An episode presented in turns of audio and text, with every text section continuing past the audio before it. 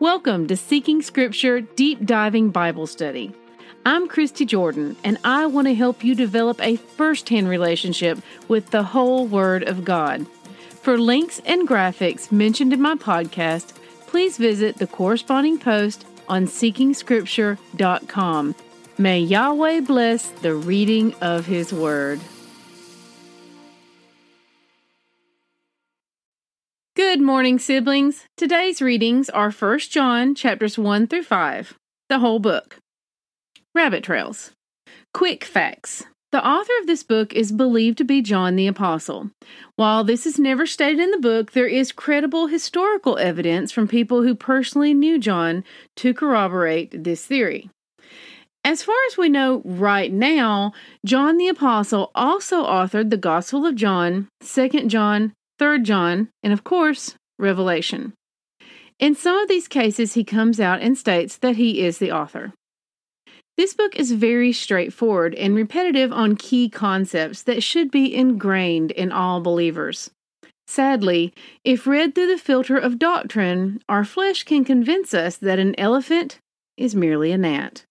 And so we should strive to read this book as we should strive to read the wholeness of Yahweh's Word with new eyes, allowing Scripture to be the foundation on which we are building, and ready to freely let go of whatever doctrine, belief, or tradition we have inherited that does not line up with Yahweh's Word.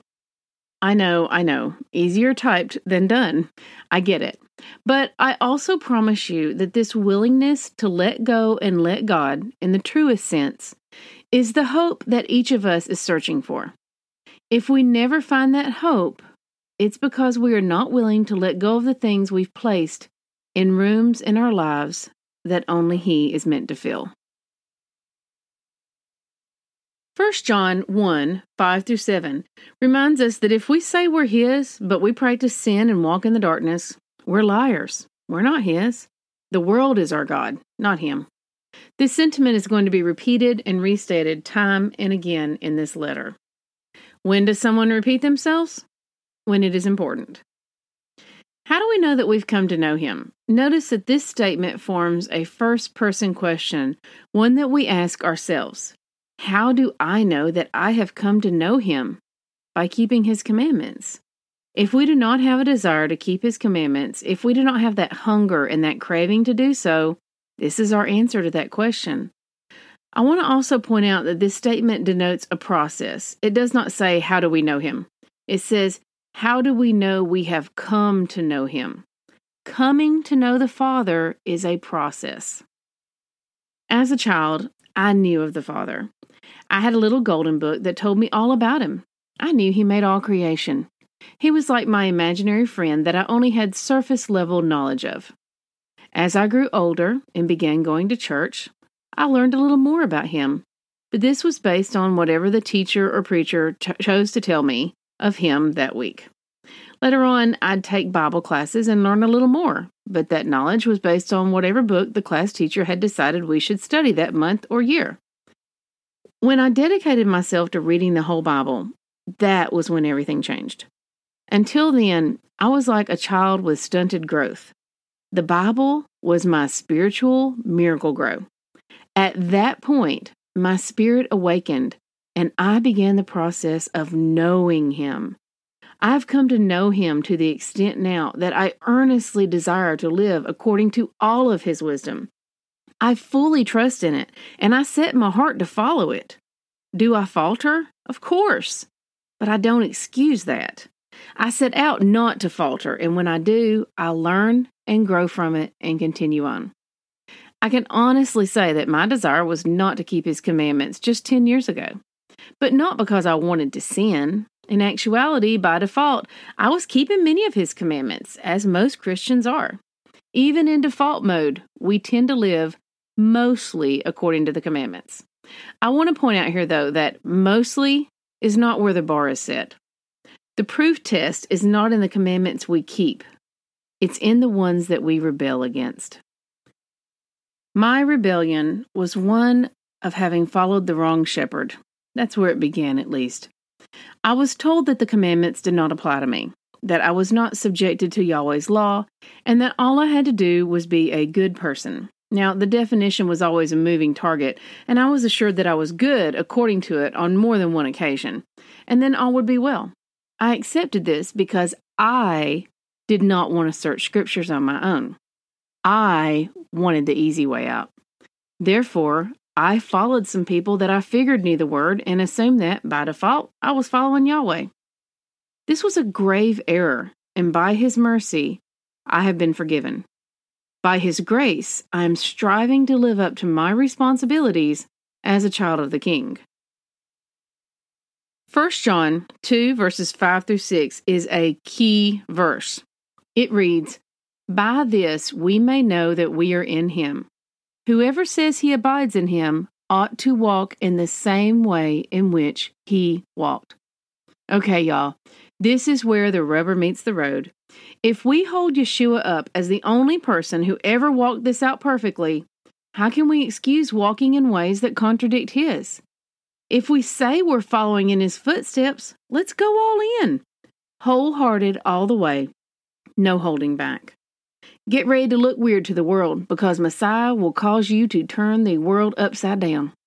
What we call good, he will show us as evil. What we consider nutritious, he will reveal to be cancerous to our very soul. What we call good enough, He will spit out of His mouth. He will hold us in that refiner's fire, and we will not like it. It will make us uncomfortable. It will cause us to release our grip on all that keeps us from Him. And in the end, if we trust in Him, it will leave us gleaming as gold, able to stand in His presence unashamed. 1 John 2 7 reads, Beloved, I am writing you no new commandment, but an old commandment that you had from the beginning. The old commandment is the word you have heard. I'll just let that one speak for itself. 1 John 2:11 mentions brothers who walk in the darkness and don't know it because the darkness has blinded them. Brothers and sisters, we have all been blinded at some point in our walk. I do believe that each of us are still as yet unable to see all that the Father longs to reveal to us because we are not yet spiritually mature enough. Whenever you see someone who is spiritually blinded to something, let it serve as an awareness that you too very likely have some degree of spiritual blindness. Just as we hope that others more mature will show compassion to us, let us extend that same compassion to others. Trust that the Father of all creation will reveal knowledge to those who diligently seek Him according to His will, on His timeline, and for His good purpose. For a time, we may have a blindness that serves a purpose, just as our Jewish brethren do in Romans 11. We read about that in Romans 11, I mean. I believe we as a people are awakening from a spiritual blindness at this point in history, in accordance with the fulfillment of prophecy, just as our Jewish brethren are awakening as well. Regardless, these are somber times, and we cannot afford to be found willfully sleeping when we should be studying His Word and answering His call to service. 1 John 2, verses 15 through 17, makes me think of James 4 4. You might want to make a note because both of those are worth checking out. The last half of 1 John 2 warns us in detail about the Antichrist. We can see from this that several have already came and several more will still come. This is not just one person according to this text. These people will be part of the body for a time, counted among believers, and then they will leave the body as they cannot continue indefinitely in communion with light, seeing as they are of the darkness. I want to zero in on one verse. It's 1 John 2, verses 27 through 28. I write these things to you about those who are trying to deceive you, but the anointing that you receive from him abides in you, and you have no need that anyone should teach you. But as his anointing teaches you about everything and is true and is no lie, just as it has taught you, abide in him. Notice that this is active tense. The Antichrist is always trying to deceive us. More on that in a minute. The last part of this is, in my mind, further proof that we are meant to read and study His Word for ourselves. Knowing His Word helps us to know His character and thereby recognize His patterns and thereby recognize His hand when we see it at work. Conversely, we will be more prone to recognize when it is not His hand at work as well. 1 John 3:28 reads, "And now, little children, abide in him, so that when he appears we may have confidence and not shrink from him in shame at his coming." You know, I'm not perfect by any means. I don't even come close. But I'm here to tell you that I'm determined to run this race with all the zeal of my spiritual forefathers, so that when my Messiah appears, I'm not hiding in shame, but right up there up front, waiting to kiss the ground at his feet. 1 John 3 1 says, See what kind of love the Father has given to us, that we should be called children of God. And so we are. This verse makes my heart leap. I think on this one daily.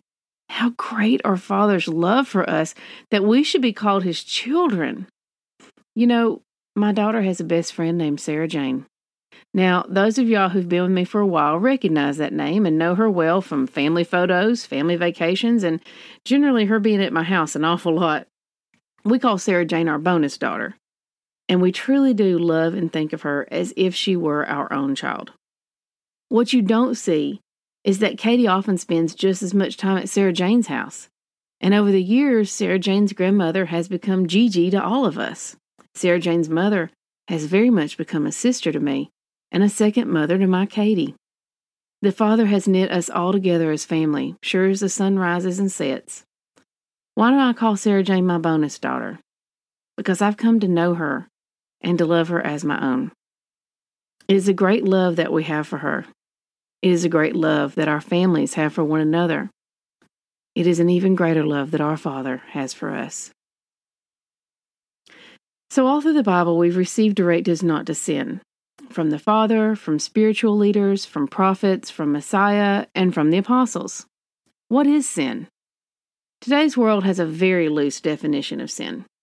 Untethered from any moral grounding, sin has become a relative thing, and society has watched with increasing horror as more and more acts of injustice and abuse are first excused, then accepted, and finally lauded.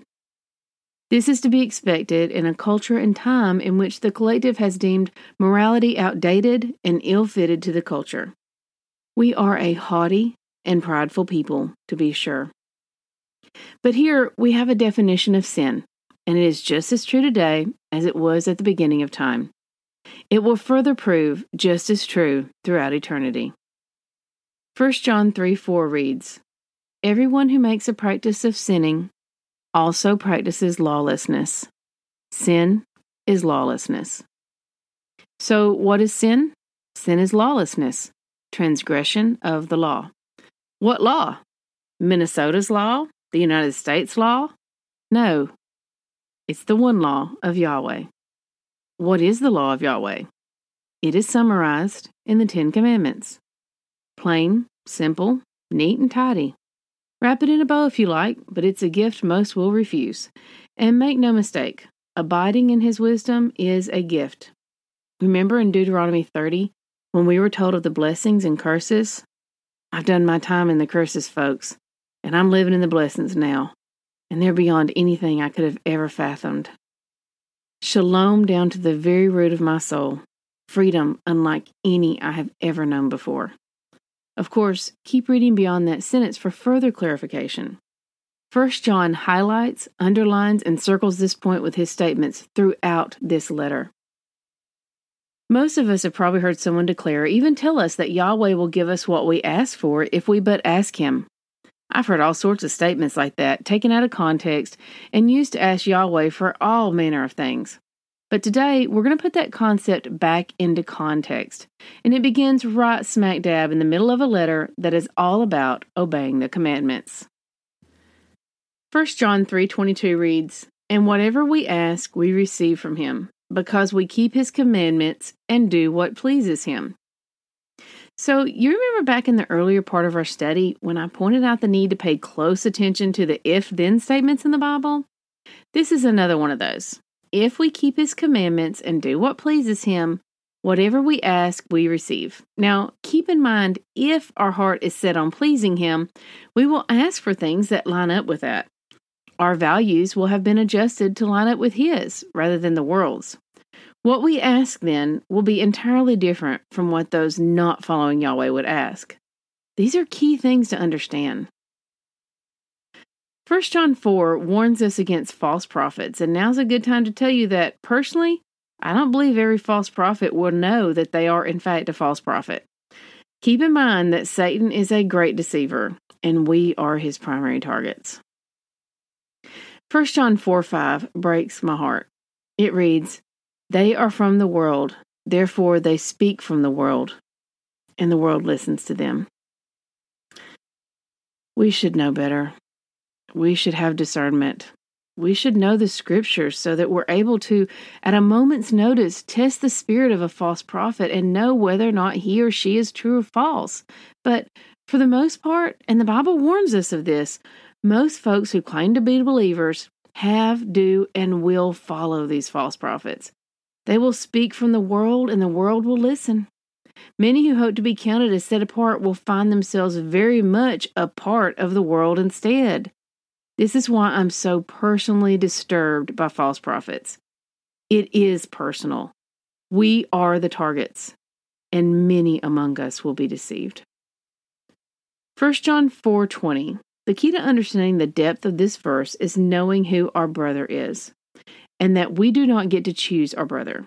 If you've not watched my video on the true story of the Good Samaritan, this explains my point. I have a link here to that. I will close with this. 1 John 5 2 through 3.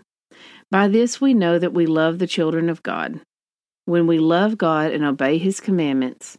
For this is the love of God, that we keep his commandments, and his commandments are not burdensome.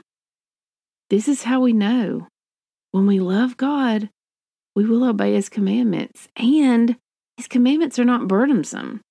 If I had a nickel for every time I heard that the law was bondage, that it was a burden, that we couldn't possibly keep it, I'd be wealthy by the world's standards. But I've let go of the world's stinking thinking and instead decided to trust in the wisdom of the Father, and the result is an eternal wealth that causes my spirit to overflow with joy, assurance, and peace. I want to add one more little nugget and then I'll let you go on with your day. Whatever, whenever the text says believe in the Son of God, a better translation for believe is entrust or trust in. What do we do when we trust in someone? We trust their judgment. We trust their word. We trust their instructions. It's not just about confessing with your mouth that Yeshua is the Messiah. Even demons know that. It's about entrusting Him, in deed and truth, just as John instructed us to do in how we loved others. In 1 John 3:18. Little children, let us not love in word or talk, but in deed and in truth. May the Father strengthen us as we go forth, purposing our hearts to be hearers and doers of the word.